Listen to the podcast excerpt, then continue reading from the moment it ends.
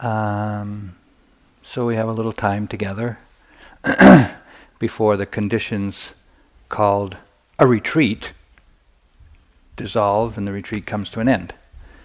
So you can see that this retreat has come together due to causes and conditions, and those conditions are slowly dissolving, and by 11 o'clock or so, the conditions are not in place. This idea of a retreat, impermanent. So we should consider really how to spend our time these last couple of hours together, or hour and a half. So we drew up a set list.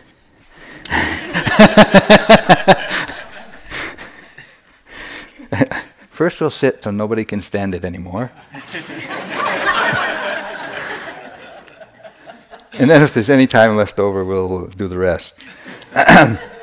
uh, we'll give you the last opportunity to ask each one of us a question or two, and then we'll each offer some reflections on life in the Dharma, and then share some merit, have some closing uh, comments, and we'll wrap it up by 10:30. Is that okay? Just looking to establish a mutual space. So let's just sit for about 15 minutes.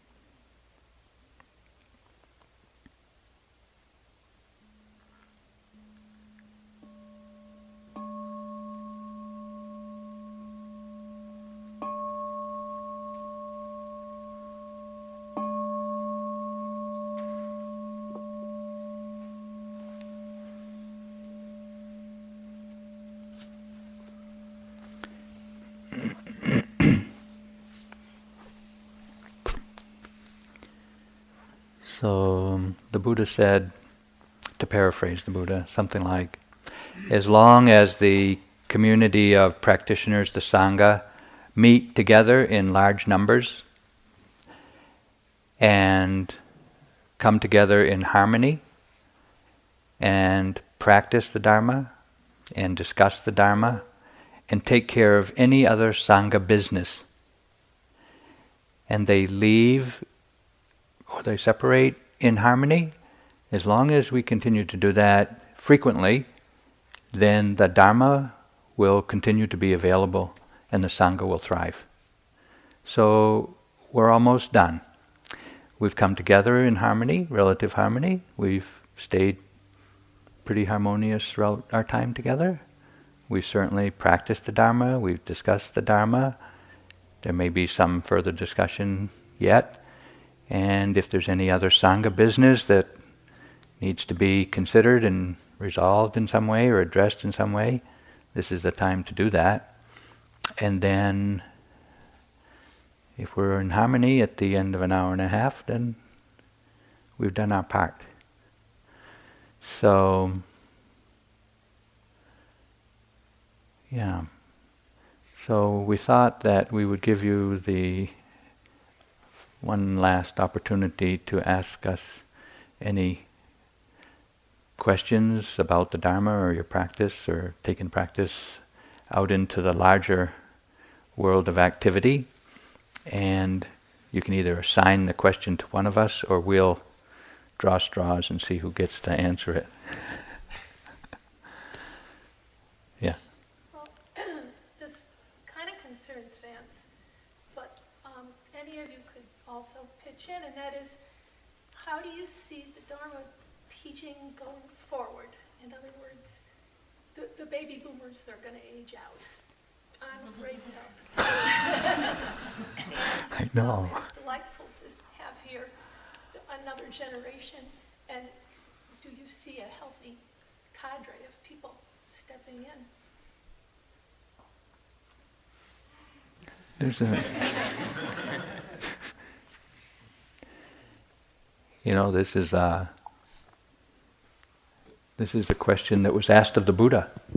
You know, when he was about to pass away. Not that I'm about to pass away, but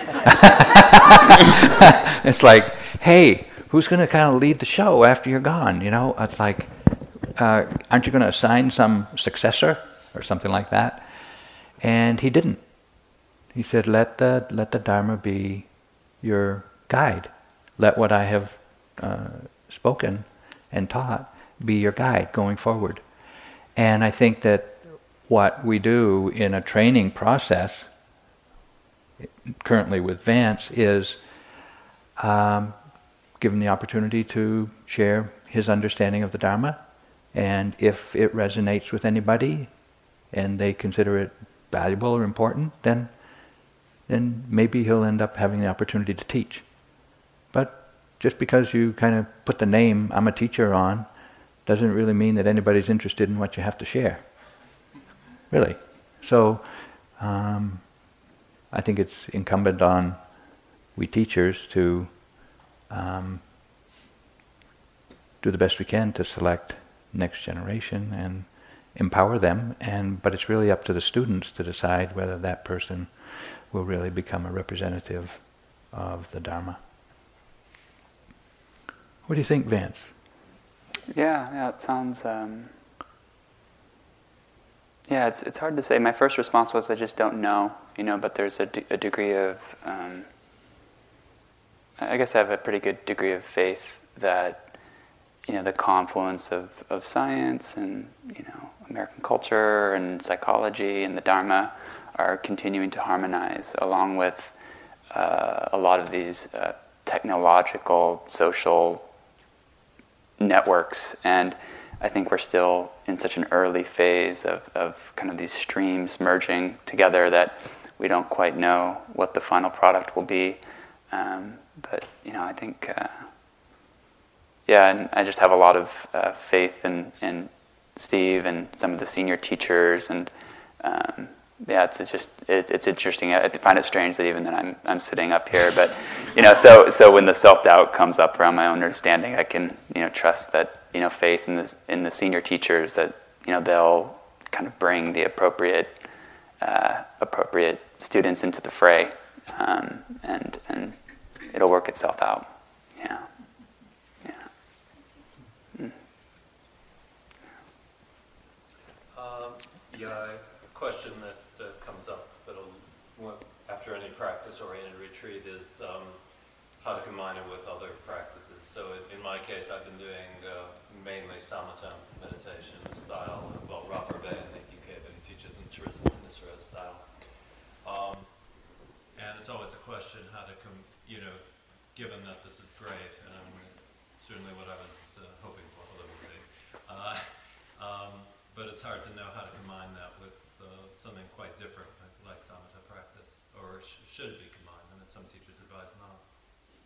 Uh, Steve, I guess. Well, Mar- Mark has practiced with dozens of Asian masters and, and Western wannabes. So, how do you do it? well, I think there is an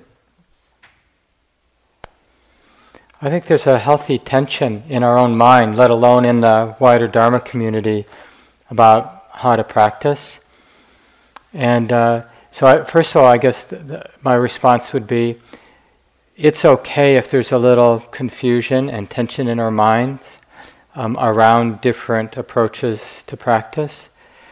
And I think it's useful to aspire. I remember uh, interview someone did with Joseph Goldstein a long time ago and there was just this response he gave to this question how do you practice? Sort of an innocent question this interviewer was asking. And uh, Joseph gave this really beautiful response about the seamlessness. So I aspire to this seamlessness where sometimes the mind is relating to experience in this way, and sometimes it's relating in this other way. And th- toward the end of that response, Joseph said, and there's a seamlessness of like wisdom is doing the work of practice. There's some momentum, and wisdom knows, in a sense, what the right medicine is at this moment. Now, I'm not, for a lot of us, that would mean we're constantly second guessing ourselves, neurotically wondering what is the right medicine? Is this the right medicine? Um, did I take too much? Should I take more? so, initially, we have to. Uh, we, d- we know that we don't know, but we'll dig in for a while. Like, well, I know this is good enough. I know the mind is interested in this. I know I'm learning from this practice. So then we, we have to give ourselves to it. That's the important thing. We really give ourselves to it for a while. Because hanging out in doubt doesn't lead to any learning, any insight. Um, so we have to give ourselves to practices my my style is when I go on retreat, generally speaking, I just do what the teacher tells me to do as best I can. Because it's even if it's not my style of practice, like what I consider my the way my Dharma personality likes to practice, I find that I learn a lot doing what I don't like to do. And this is probably generally true in life. So when I'm on retreat, or for whatever reason I'm in the vicinity of a teacher, I generally try to tune into her or him and learn what I can learn. And then when I'm more on my own, then I aspire to this more seamless style of practice. And I will practice at times uh, a very clear samatha c- concentration style practice, and at other times, uh, not directing the attention at all, but simply letting mindfulness open to what's arising in the moment as best I can, and, uh, and everything in between. So I'm not sure that's a direct answer, but I offer that.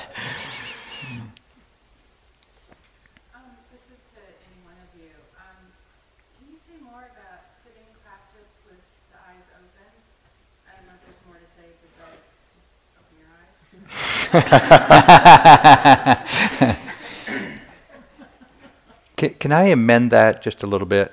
The question, not just sitting practice, but how do you how do you practice with eyes open in, in any posture?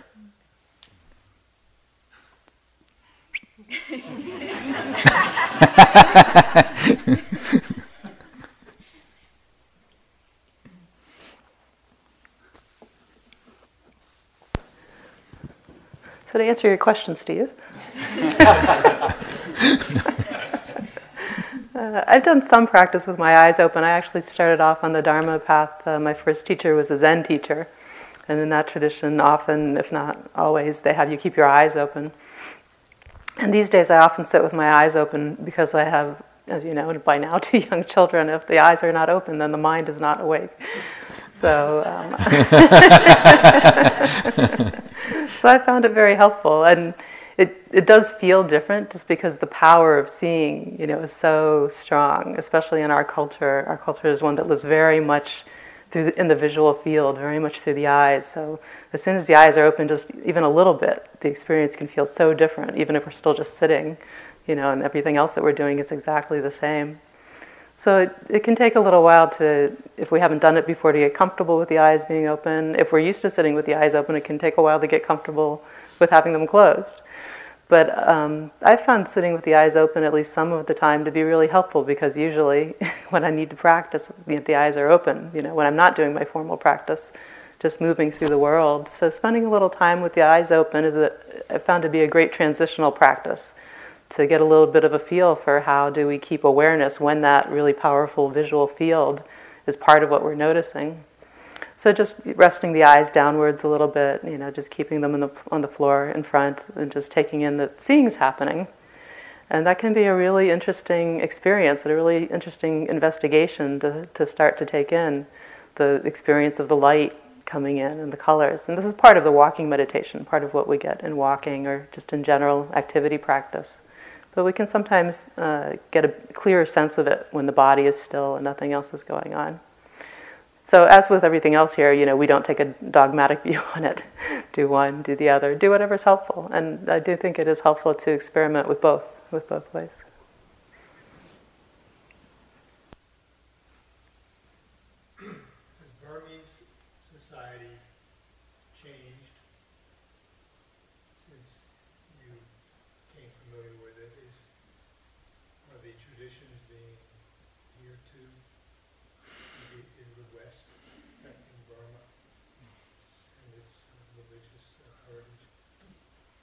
Wow. Uh, that's a bi- that's a big question. Uh, just the historical changes that are, are occurring in uh, Burma since I've been there. Um, just as you know, uh, just from the news, there's huge, huge changes going on. Uh, when I first got there in '85, it was still a pretty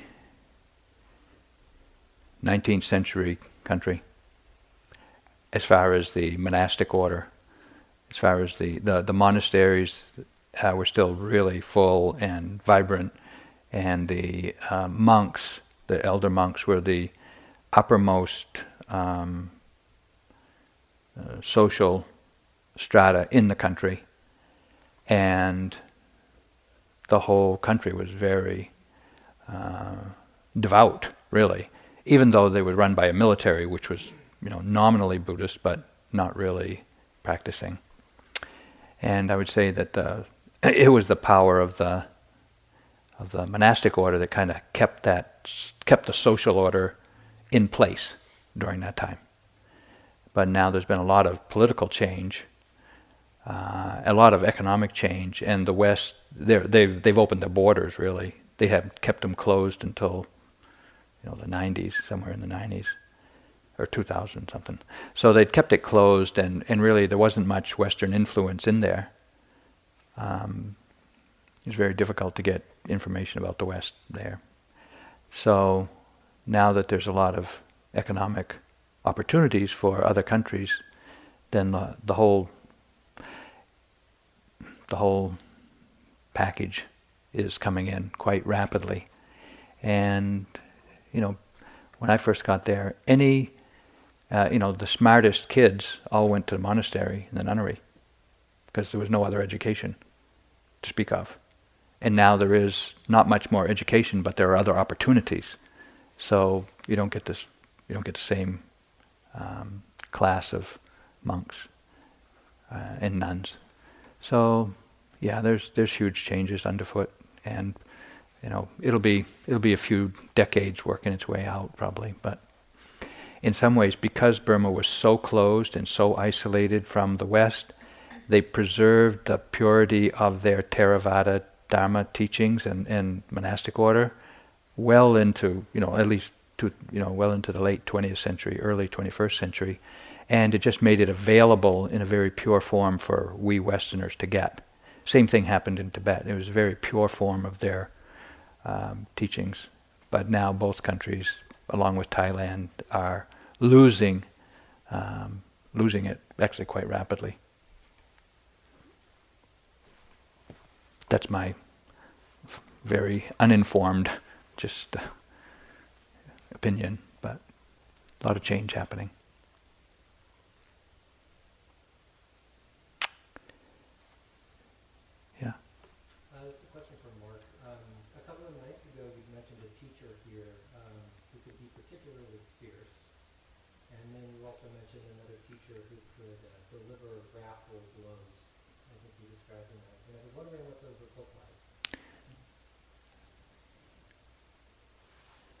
That could deliver wrathful blows.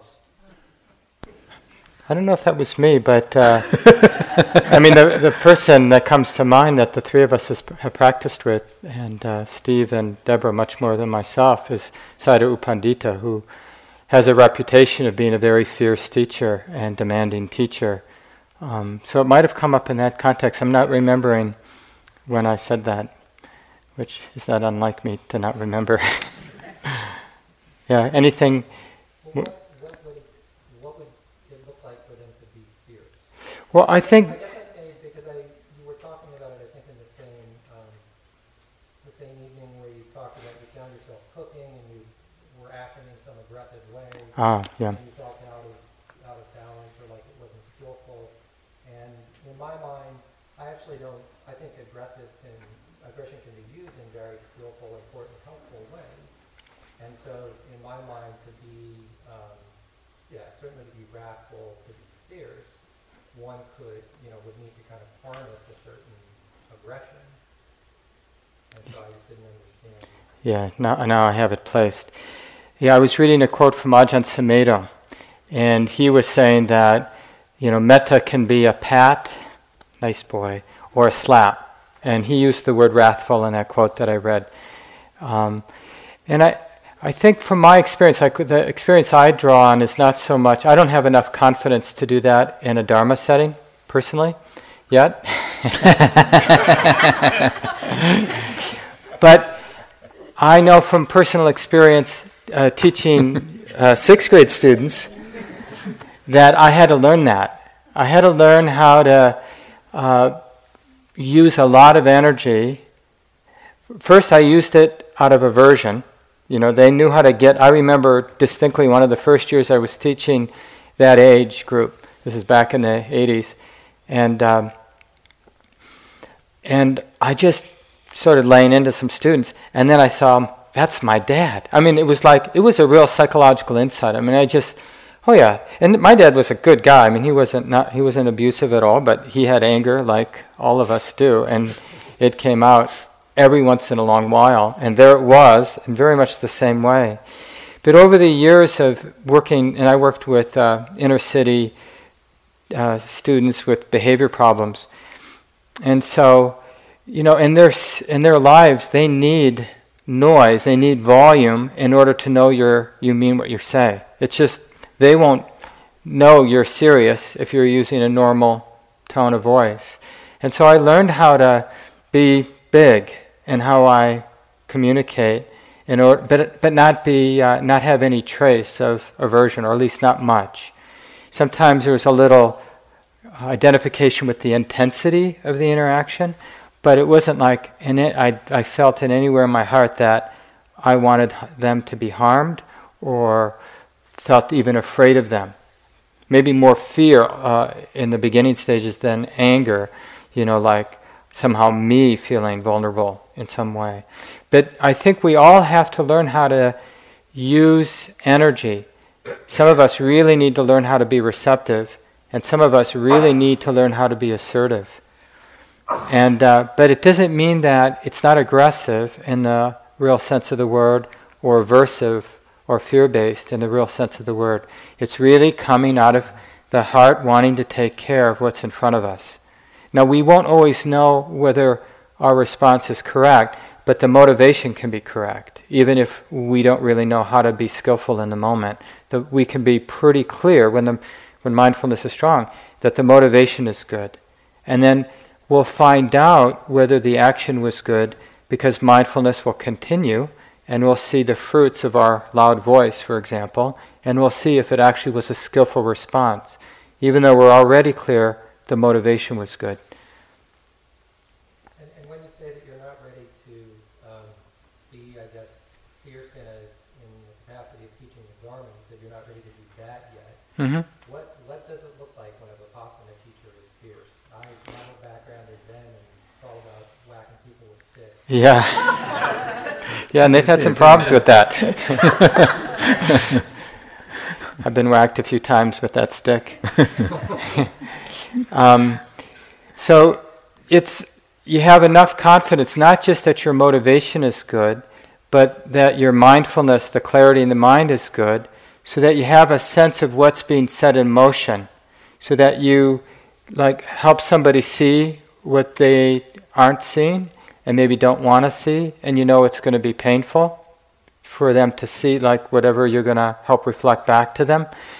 But you have enough clarity of how things are unfolding, you have enough experience that you see that this pain is useful medicine for them.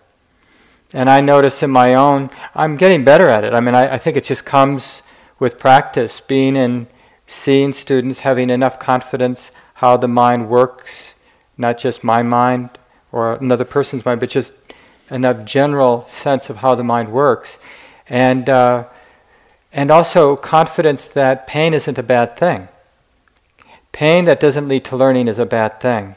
Pain that leads to insight or learning is a good thing.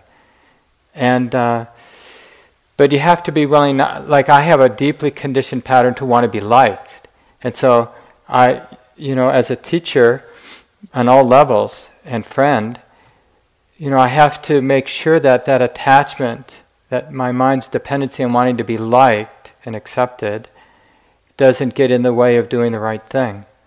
So that's the edge, you know, one of the edges for me as a teacher.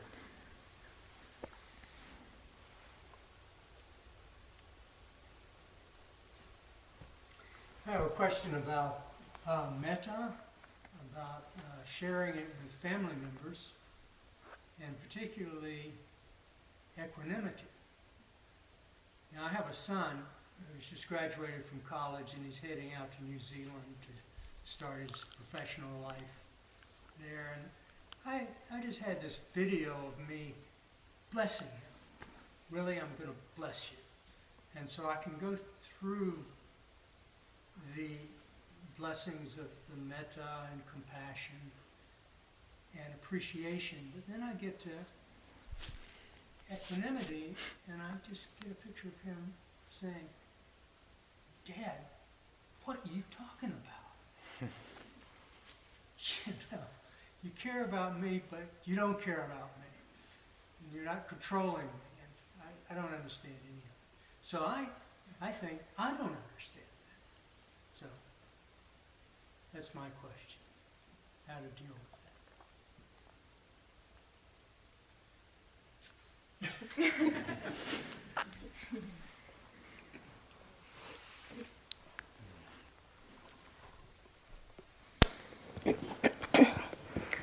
So practicing with the Brahma Viharas is uh, it cultivates so many things. You know, it seems like we're doing this very specific thing. Okay, there's the phrases. There's the we're trying to bring a felt sense or an image of the person to mind. You know, we're trying to connect with the heart. Um, so it can seem very techniquey, when we do it in the formal way, of course, it's also possible to do it just more free form, kind of like you're describing, like just somebody in our lives comes to our mind and the wishes begin to flow. But one of the things that's being cultivated is patience. We have to be patient with the heart. You know, these things develop, the heart opens according to its own, again, causes and conditions. And there are times when certain Beautiful states of heart and mind are accessible, more accessible, less accessible, or not accessible. Times when they might make more or less or no sense. So this is just part of the the practice. And the, the most important thing to remember, however we, we practice cultivating the Brahma Vihara, is, is that it's impossible to force it. It's impossible to force it. And just as with insight, the opening of the heart is not an idea, it's not an opinion, it's not a philosophy. Although we may have those about it. You know, we, it's very easy for all of us to see on an intellectual level that these things are good to have in our lives, that they're things that we want to cultivate, things that we want to to share with uh, those that are in our lives. But then the heart will open in its own way, in its own pace, and these things will reveal themselves when it's time. And equanimity is by far the, mo- the most subtle one. This is why we, we, there's a traditional order for cultivating the Brahma Viharas, starting with metta, starting with loving kindness. Because this is one that, for the most part, we can all get. You know, this is a, this is a very ordinary feeling. It's just a sense of, of friendliness and goodwill for you know, at the very least for those that are dear to us, and then extending out from there. So that kind of makes sense. And compassion, too, is not such a stretch. You know, for, for all of us at times, in the face of suffering, compassion just naturally comes when we see that suffering, when we really take it in. At other times, other things may come grief or sadness. So we get to see all of that in the course of the practice as well everything that is not kindness, everything that's not compassion. Uh, then the next one in line is, is, appreciative joy or sympathetic joy, being able to really delight in another person's good conditions and their good fortune and their happiness. This is, can be a little bit more of a stretch. You know, envy tends to creep in, or resentment, or all sorts of things can creep in there. So that's a little bit more of a stretch for us sometimes. Often when we feel happy for another being, it's because their happiness directly influences our happiness. like, boy, am I glad that you're not suffering anymore. That makes me feel a lot better. Which is not really mudita.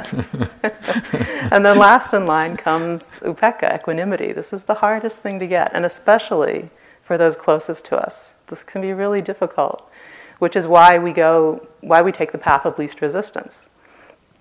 Because it doesn't matter ultimately who we're contemplating as we try to as we work on cultivating these these qualities of heart. It doesn't matter if it's if it's our child or if it's a chipmunk because these are unconditional qualities of heart and mind.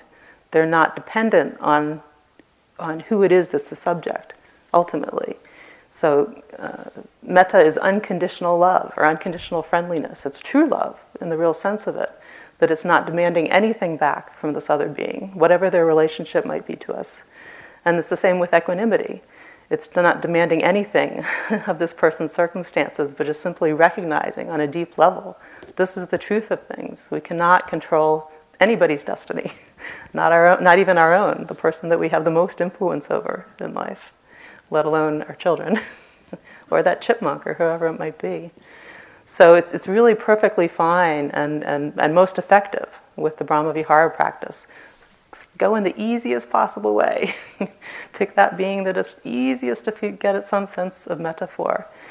Get really established there. Really hang out with that until there's a clear sense in the heart of that, that open-heartedness, that goodwill. And then go to somebody that's just a little bit harder.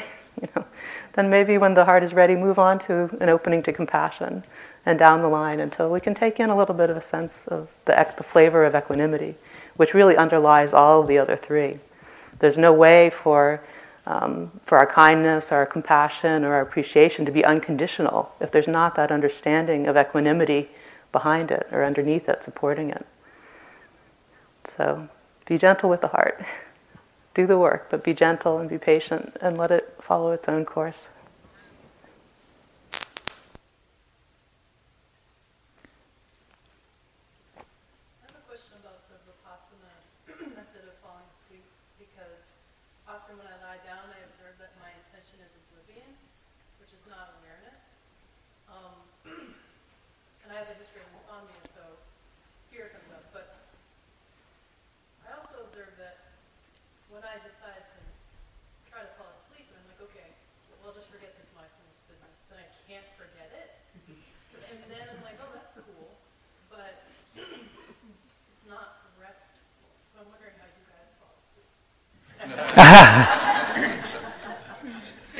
wow.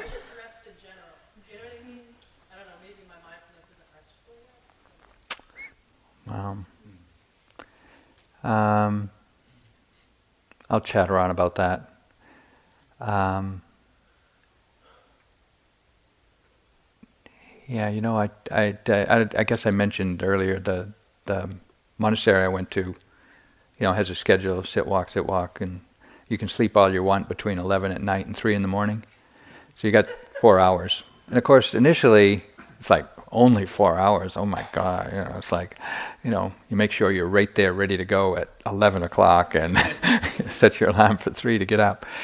But I found, you know, and as you as you are seeming to acknowledge that, you know, when you get a momentum of mindfulness throughout the day, and and probably many of you experience it on retreat, you don't you don't need as much sleep as you use as you think you do. You know, where at work and home, you might think, I need eight hours, and you really do need eight hours to function.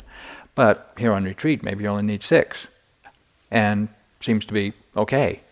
So my experience in the monastery was four was a lot for most of the time. Most of the time, didn't need didn't need four, and would just get up when I woke up. What I learned in that situation is to, when awake, practice. When tired sleep. And so I would, you know, take now I'm now I'm a napper. I, I like my nap, you know, and and I find that it's, you know, it's just it's just a ten minute drop, boom, and that, and then I'm refreshed. And if I don't do that ten minute nap, then I really get tired much earlier in the evening. So when I find myself ready for bed, sleep, but unable to sleep, then I don't fret and stew about it. I just lay there. I'm not doing active, like focused attention to sensations and thoughts, but I'm softly present with things. Not, not, not making an effort to name, identify, to move the attention around or anything, but still, I'm not just letting the mind aimlessly wander into agitation, anxiety, whatever else might might come to the surface. I'm not doing that, but I'm also not doing a, a, a kind of a formal mindfulness techniquing of practice. But still, there's there is a presence of mind there, and I watch. Particularly, I watch. Am I getting upset that I'm not getting asleep? Because that can be that can be the problem.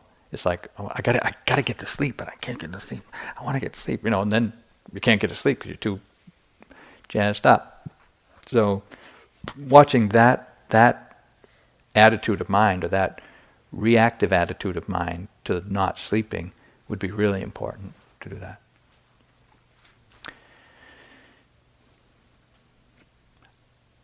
And the other thing is check and really see how much sleep you need. Uh, you know, I mean, we have we have a lot of scientific stuff, and we have a lot of personal history, and we have a lot of desires around sleep, but to actually not need the sleep, but try to sleep or to lay around in bed is more tiring than to get up.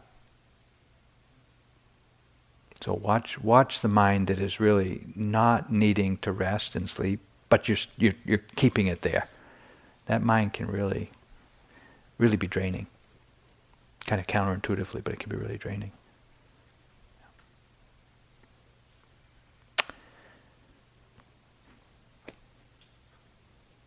Yes, the, uh, Yoga Sutra is very important to my understanding of the Dharma. The what is? The Yoga Sutra Yoga Sutra.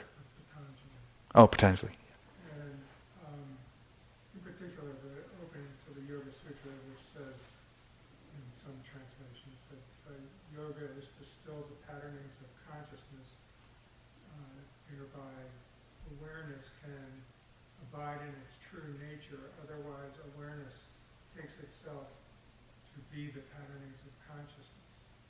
And I'm having a little bit of hard time kind of crosswalking that with the mindfulness stuff. I mean, it, it's, first of all, still, first of all, patterns of consciousness, second is mindfulness, um, corresponding concept with the, the, uh, um, third, the uh, hindrances, the defilements. Hmm. And, uh, secondly, still distilling is not part of the program. And then the awareness being something other, abiding in something other than its true nature, to wit, the patterns of consciousness. I'm not hearing that either. So I guess I'm Yeah. curious about it. Anybody familiar with the sutras of Patanjali? No. Maybe a little bit. It's been a long time. Yeah. I'm going to make a general comment about different maps of the mind, and then uh, Mark can make a comment. You know, this is one of the great um, benefits of living in the 21st century West, where we have access to every spiritual tradition and many iterations of it. And it's great to have everything available. Along with this boon of having the opportunity is this demanding responsibility to either try to make sense of it or to do some heavy editing. And what I have found personally is that if you get one map of the mind, like as understood, or one map of the mind in practice as taught by one teacher or one tradition, to use that kind of exclusively within the context of your practice. And if you want to uh, take on another tradition of practice and another articulation of it, to do that exclusively within its own domain. We use, they all use the same words. We use the words awareness, consciousness, the mind, knowing, and this, you know, and the ground of nature, and the na- and we use all these things commonly, but we have very different meanings. So I think it's only when you have very, when you're very familiar with each of the two traditions within themselves that you can then begin to see how the maps overlap or how they look if you overlay them and where they are in sync and where they're not. But as far as just using the words, I mean, as you, as you said, here's a quote. What does it mean? No idea. Without, without a lot of practice uh, within that tradition, wouldn't have any idea how to, how to even address it. So, uh, and that, that's something to keep in mind when you go to even another Vipassana retreat or another Buddhist retreat. Uh, maybe using the same words mean something else. So you really have to look at what is the experience that those words are referring to. And in your own practice of the Yoga Sutras and by Patanjali and that thing, is what is the experience in your own mind and body? Not what do the words say, but what is your experience? And then how does that experience compare to the experience of, you know, mindfulness and others? Because you can use you can lose a lot of uh, you can use a lot of sleep trying to make sense of two different tra- languages that are describing the same map. And I'll give you the, my, my, my usual response to a question like that is, you know, if you took, you know, Salvador Dali up on the mountain to watch the sunset, along with your local weatherman or weatherwoman, you know, up there, and the two of them would watch the same sunset, right? They see the same thing, and then they come back down and try to tell a group of people what they saw they would use very different language, and different people would get an image of what they were saying. Now, Salvador Dali, as you can imagine, is going to say things that the weatherman or weatherwoman is not going to say. Okay, but they're describing the same thing. They both had the same experience. So that's what happens when you get a lot of spiritual traditions talking about the path to awakening or the path to liberation or whatever it is, like that. That sounds good.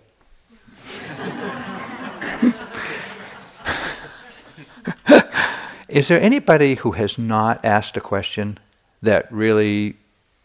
There she is. Okay. Um, my question has to do with um, enlightenment. So, any of you who are enlightened might be the best ones. I was told recently by a teacher that it's impossible for lay people to become enlightened because we don't have the time to put in the proper practice. And so I wondered what your opinion of that was, and if you do believe lay people can become enlightened, what kind of practice would you recommend? Who among us has the courage to address that one. okay, Vance, you're a novice. You, are gonna get you're gonna get questions like this.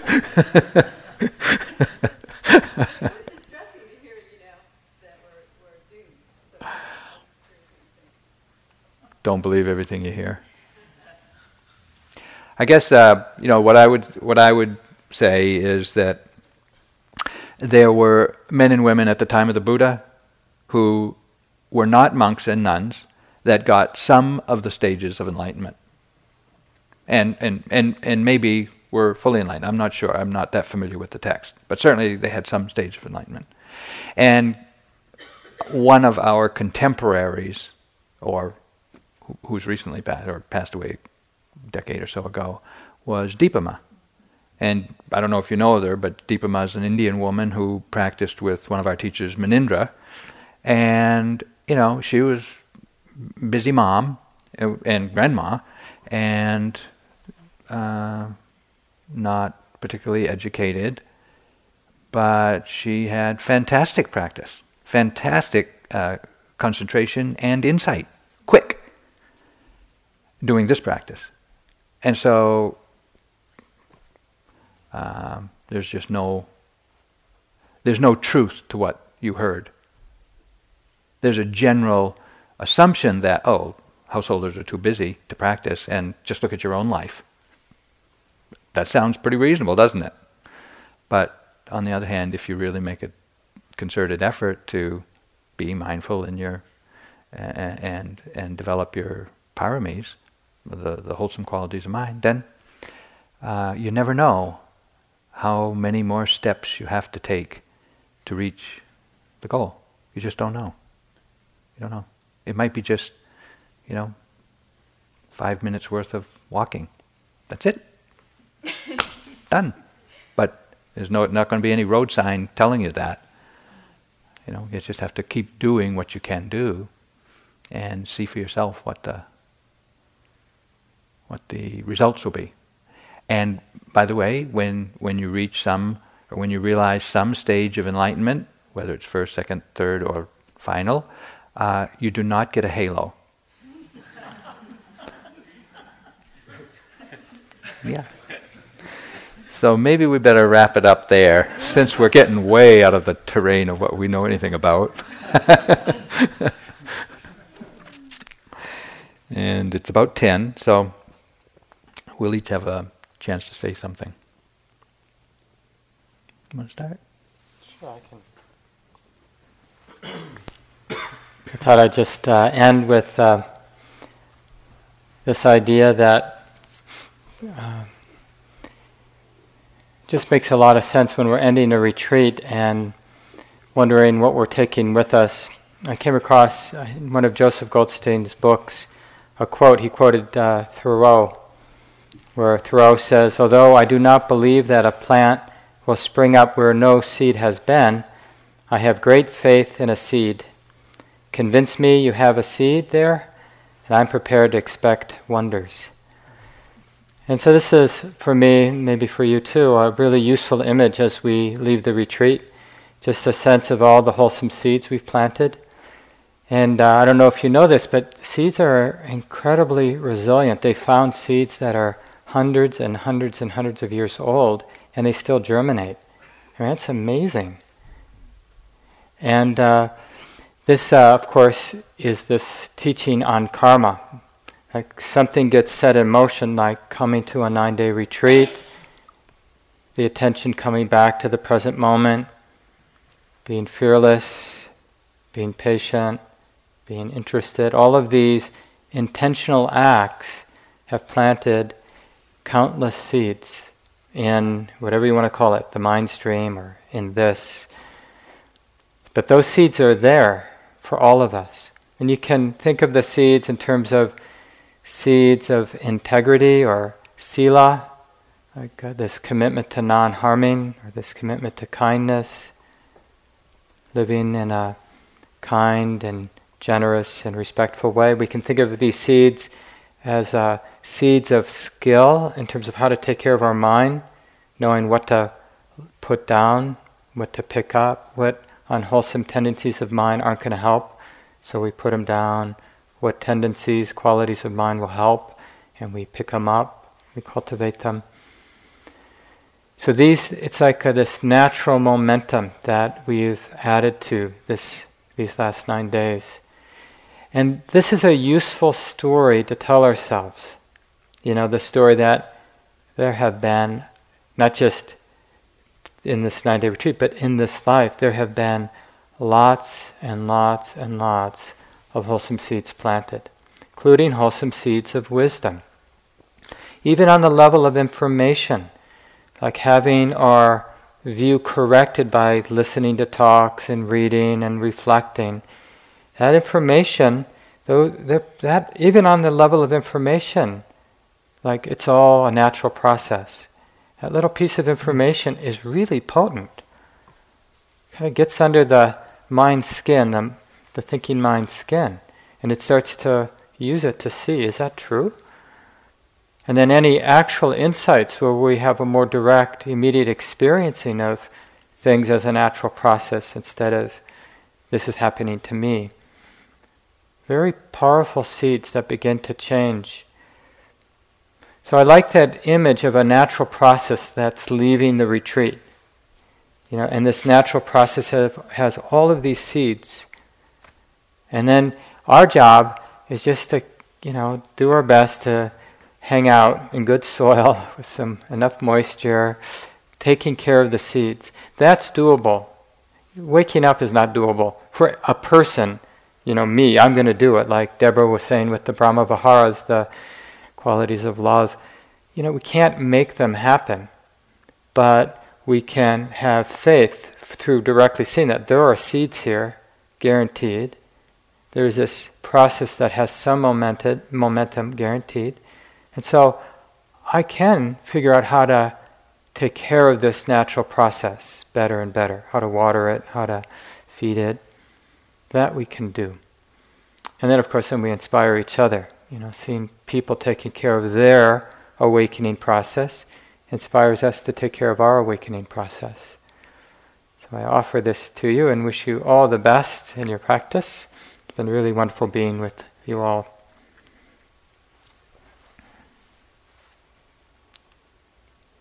Vince, you want to say something?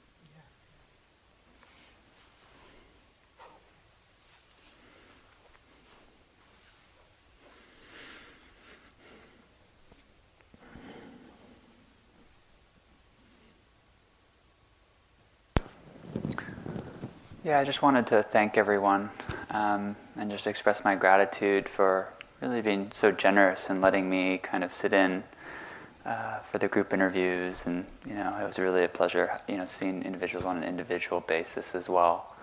Um, it's really meaningful to sort of see everyone's practice evolving over the course of uh, the nine or ten days or so. Um, and so I just really wanted to thank you, everyone, and it's really inspiring. You know, just it it sort of uh, um, puts the fuel behind me, you know, to want to kind of keep going with with the practice with as much integrity as I can muster. Um, so I feel like it's an honor uh, to be here with you all. And uh, yeah, thank you. Thank you for your practice. And I hope our paths cross again at some point in the, the Dharma, the Dharma stream. So yeah, thank you.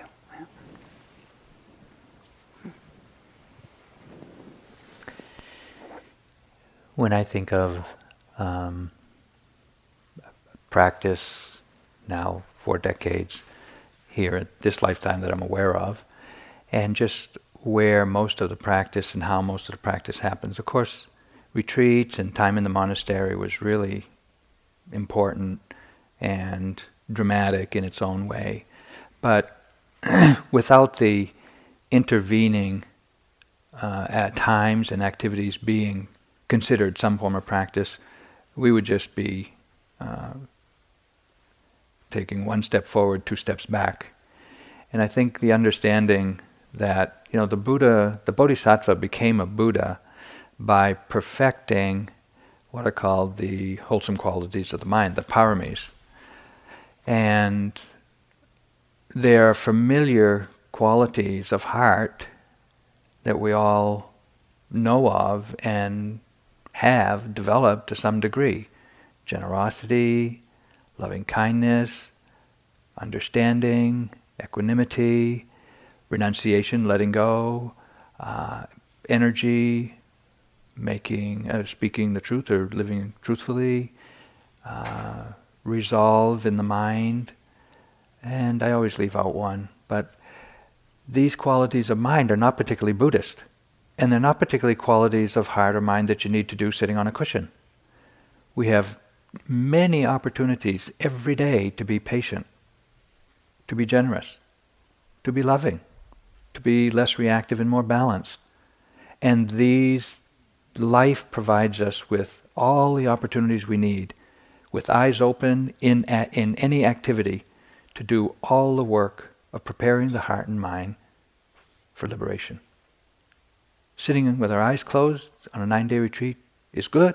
It's developing all these qualities too. But it's not the only way. It's not the only thing we need to do.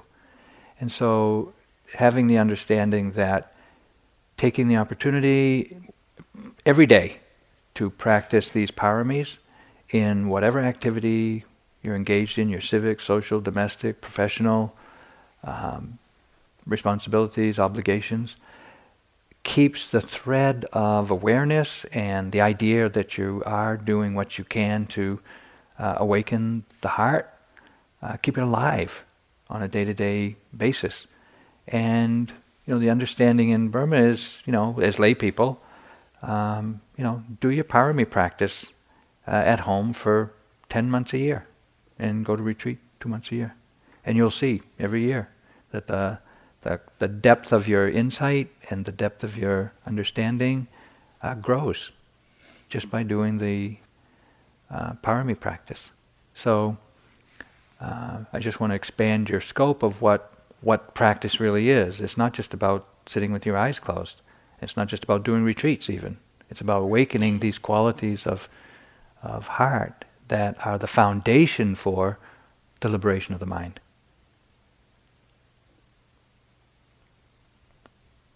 We're well on our way. We just don't know it. But we're well on our way. And like, you know, like the snake in a bamboo tube, bamboo stick, once you get started, you can't go back.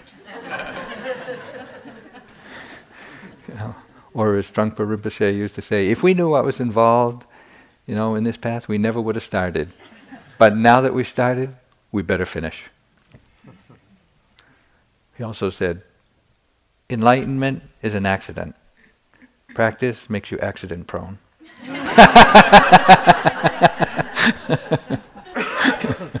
so, may you have accidents and learn a lot from them.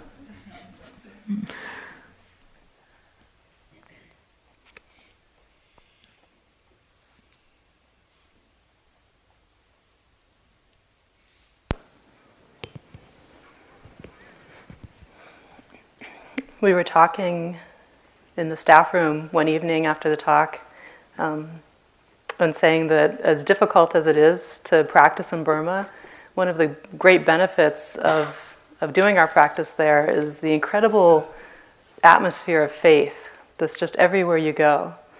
You know, the, everybody believes without a doubt. They don't, don't even think about it. It's just a given that if you show up at the retreat center, you can do this practice and experience great benefits from it. I think that may be one of the reasons, this is just my own hunch, that the teachers sometimes are a little harsh uh, because they have no doubt about your ability to do it. So they don't feel a need to, to coddle you. you know, they don't feel a need to sugarcoat it to kind of keep you there, keep you from running for the gates. because they know you can do it. The lay people that are there, uh, you know, supporting the center, same as here, you know, they wouldn't be there giving their time and their energy and their work if they didn't think that the people that came could do it. You know, we wouldn't be here if we didn't think you could do it. We wouldn't bother. So we have complete confidence in your ability to walk this path and to realize uh, meaningful change and improvement in your lives because of it. It's also the understanding in Burma that coming together in a retreat like this, um, even this big group of people, um, is, is again uh, due to causes and conditions. That it unfolds lawfully, so that there's this understanding that we don't just all kind of randomly end up here together. We must all really have some powerful karma together. You know, maybe we, have sat retreats together in past lives, or been monks or nuns together in past lives, or been close family members, or dear friends with each other in past lives. It's kind of a, a sweet uh, way of uh, understanding how we all come to be here together, which is really a little bit, uh, as I keep saying, magic. This retreat experience is kind of magical. This, is, we take this diverse group of people that all arrive here on the first day. We all take the refuges and the precepts, and you know, we go to sleep, and the next day it's a retreat. and then this morning we get up, and we take different refuges, same refuges, different precepts, pack up our things, and the retreat's over. So there's also the understanding that having done something like this together, we're bound to meet again in the future. And many of you do cross paths, whether it's just here or at communities back home. And the, our hope is that wherever we may, may meet again, however we may cross paths again, that we may be able to meet each other as friends and as dear companions in the path, on the path, like minded companions, which, as we all have seen, is such a valuable thing, an invaluable thing in this process. The support of those around us that are going the same direction. So, th- so we thought we'd close by just uh, some of the traditional reflections for ending a retreat. So you can get comfortable, maybe let the eyes close if that feels comfortable. it's fine to shift the posture around as we go to stay comfortable.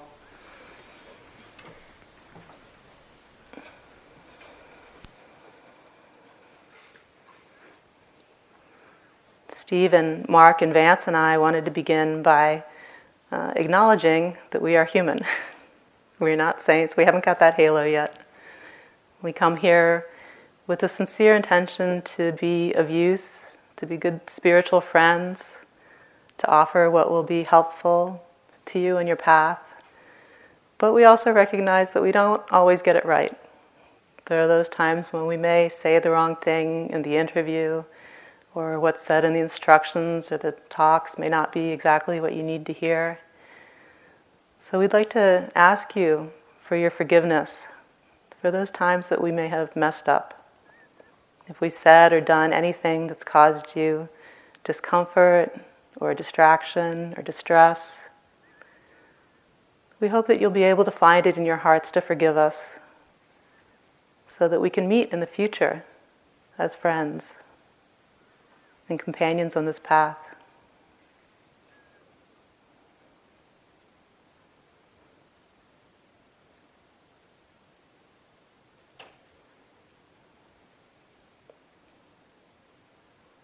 And so too, we offer our forgiveness for anything that any of you might have done that caused us some discomfort or distraction.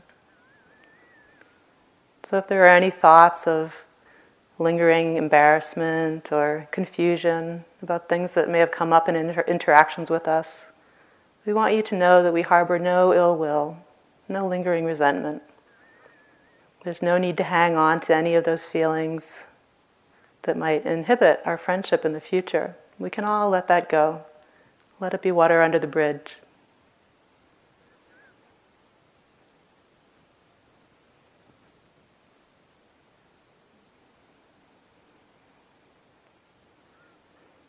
And the same with our fellow yogis here. As carefully as we've been living, as much effort as we've been putting into to be respectful, considerate in our way we share the space here. This is a large group of people sharing a relatively small space, and we're bound to bump up against each other at certain times, bump, bump up against each other's personalities and habits. This is just the nature of things when there's a large group living really in an amazing degree of harmony here, as we have been. Recognizing too that yogi mind will happen, things will get magnified. So if we've done anything, either knowingly or unknowingly, through our actions or our speech, that may have caused another discomfort or distraction or distress, can we offer our heartfelt apology?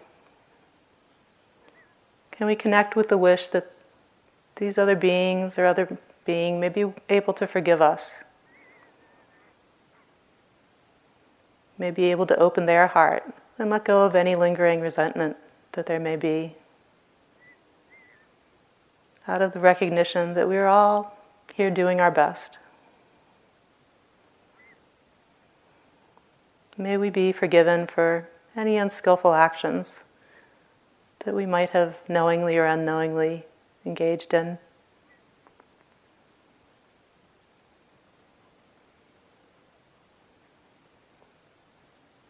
And so too can we forgive any of those around us that have been a source of distraction or difficulty, distress. Can we let go of any lingering resentment? Or at least connect with that intention. Connect with the intention for there not to be barriers between us, not to be bad feelings between us. So, can we forgive?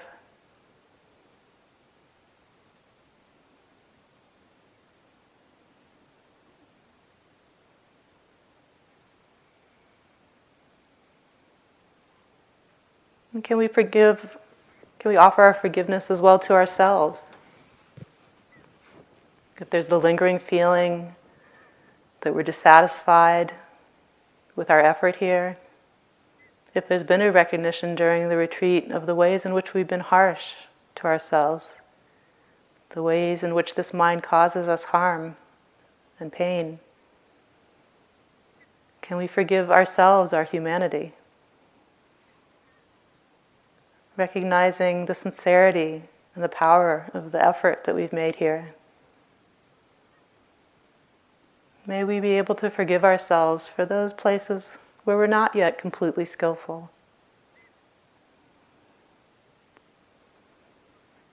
So that we can return home with an attitude of friendliness and gentleness with ourselves.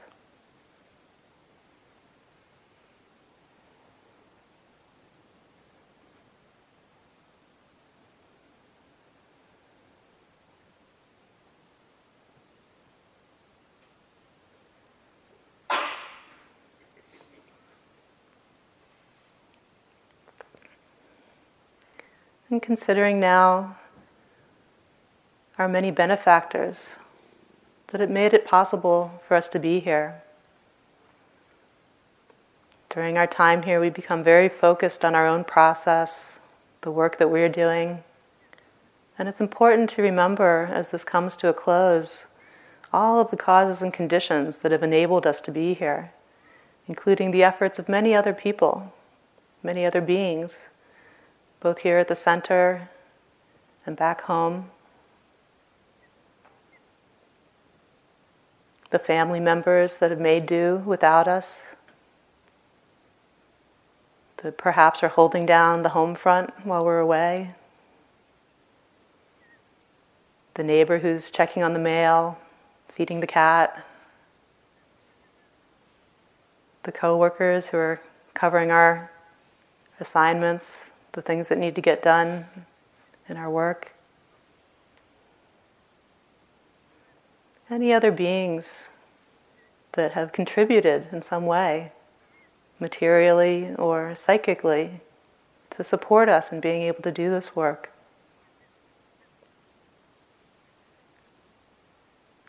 May the work that we've done here be of some benefit to them.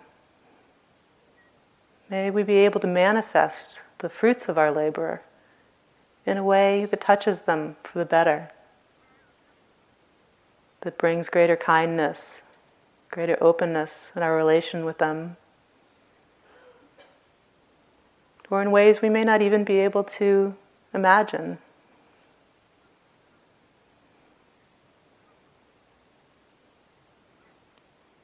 And so, too, for the immediate support here the support of all the staff, some of whom we see, many of whom are behind the scenes out of view.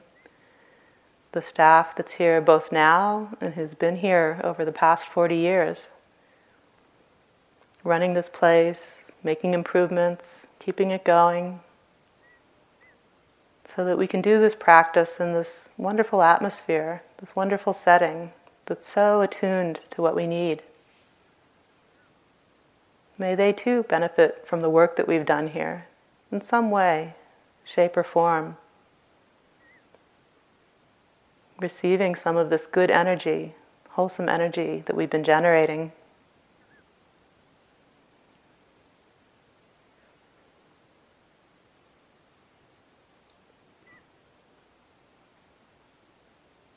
And so too for all the teachers of this tradition, of this lineage. Our teachers, our teachers' teachers, all of those across the world and back through time to the Buddha that have shared these teachings, realized them for themselves, and passed them on to the next generation so that they're available to us today. May they too benefit in some way, wherever they might be now, whatever form.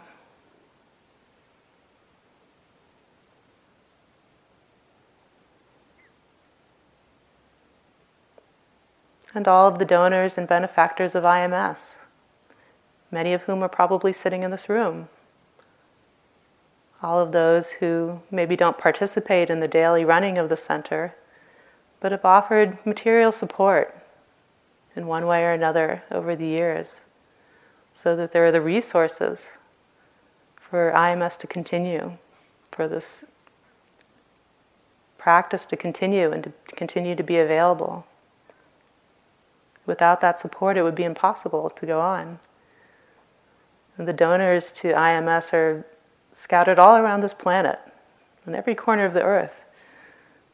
There are people who have been here, who have accessed the teachings online, benefited in some way, and shared from their resources to support what we do here. May they all share in the benefit of the work that we've done here. In some way, receiving this wholesome energy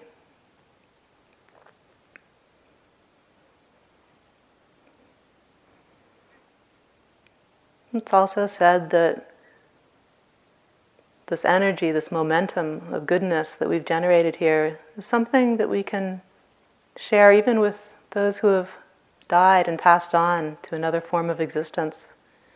Whatever that might be, there's no way of knowing, but it's said that we can offer this good energy to them as well.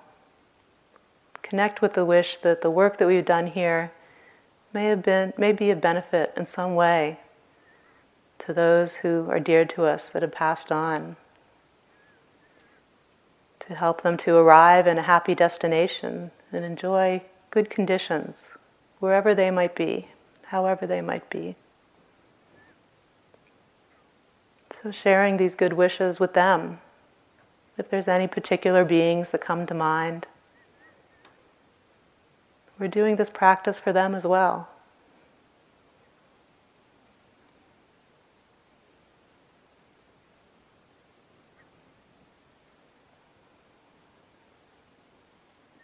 And finally, opening up our field of awareness to include all life on this planet. Every human being, every non human being on the land, in the seas, in the sky? Can we connect with the genuine wish that our practice here may be of benefit ultimately to all beings in some way, any way, however small, in ways that we cannot even fathom, can't possibly imagine? May the good energy, the good effects of our practice here spread out in ripples to touch every living being on this planet, including ourselves. May we be free from suffering, and may all living beings everywhere be free from suffering.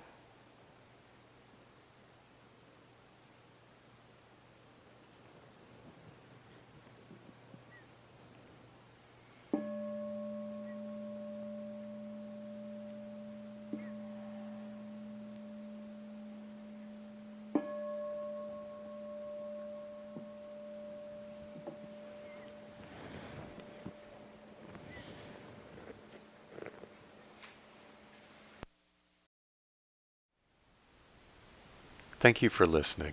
To learn how you can support the teachers and Dharma Seed, please visit dharmaseed.org slash donate.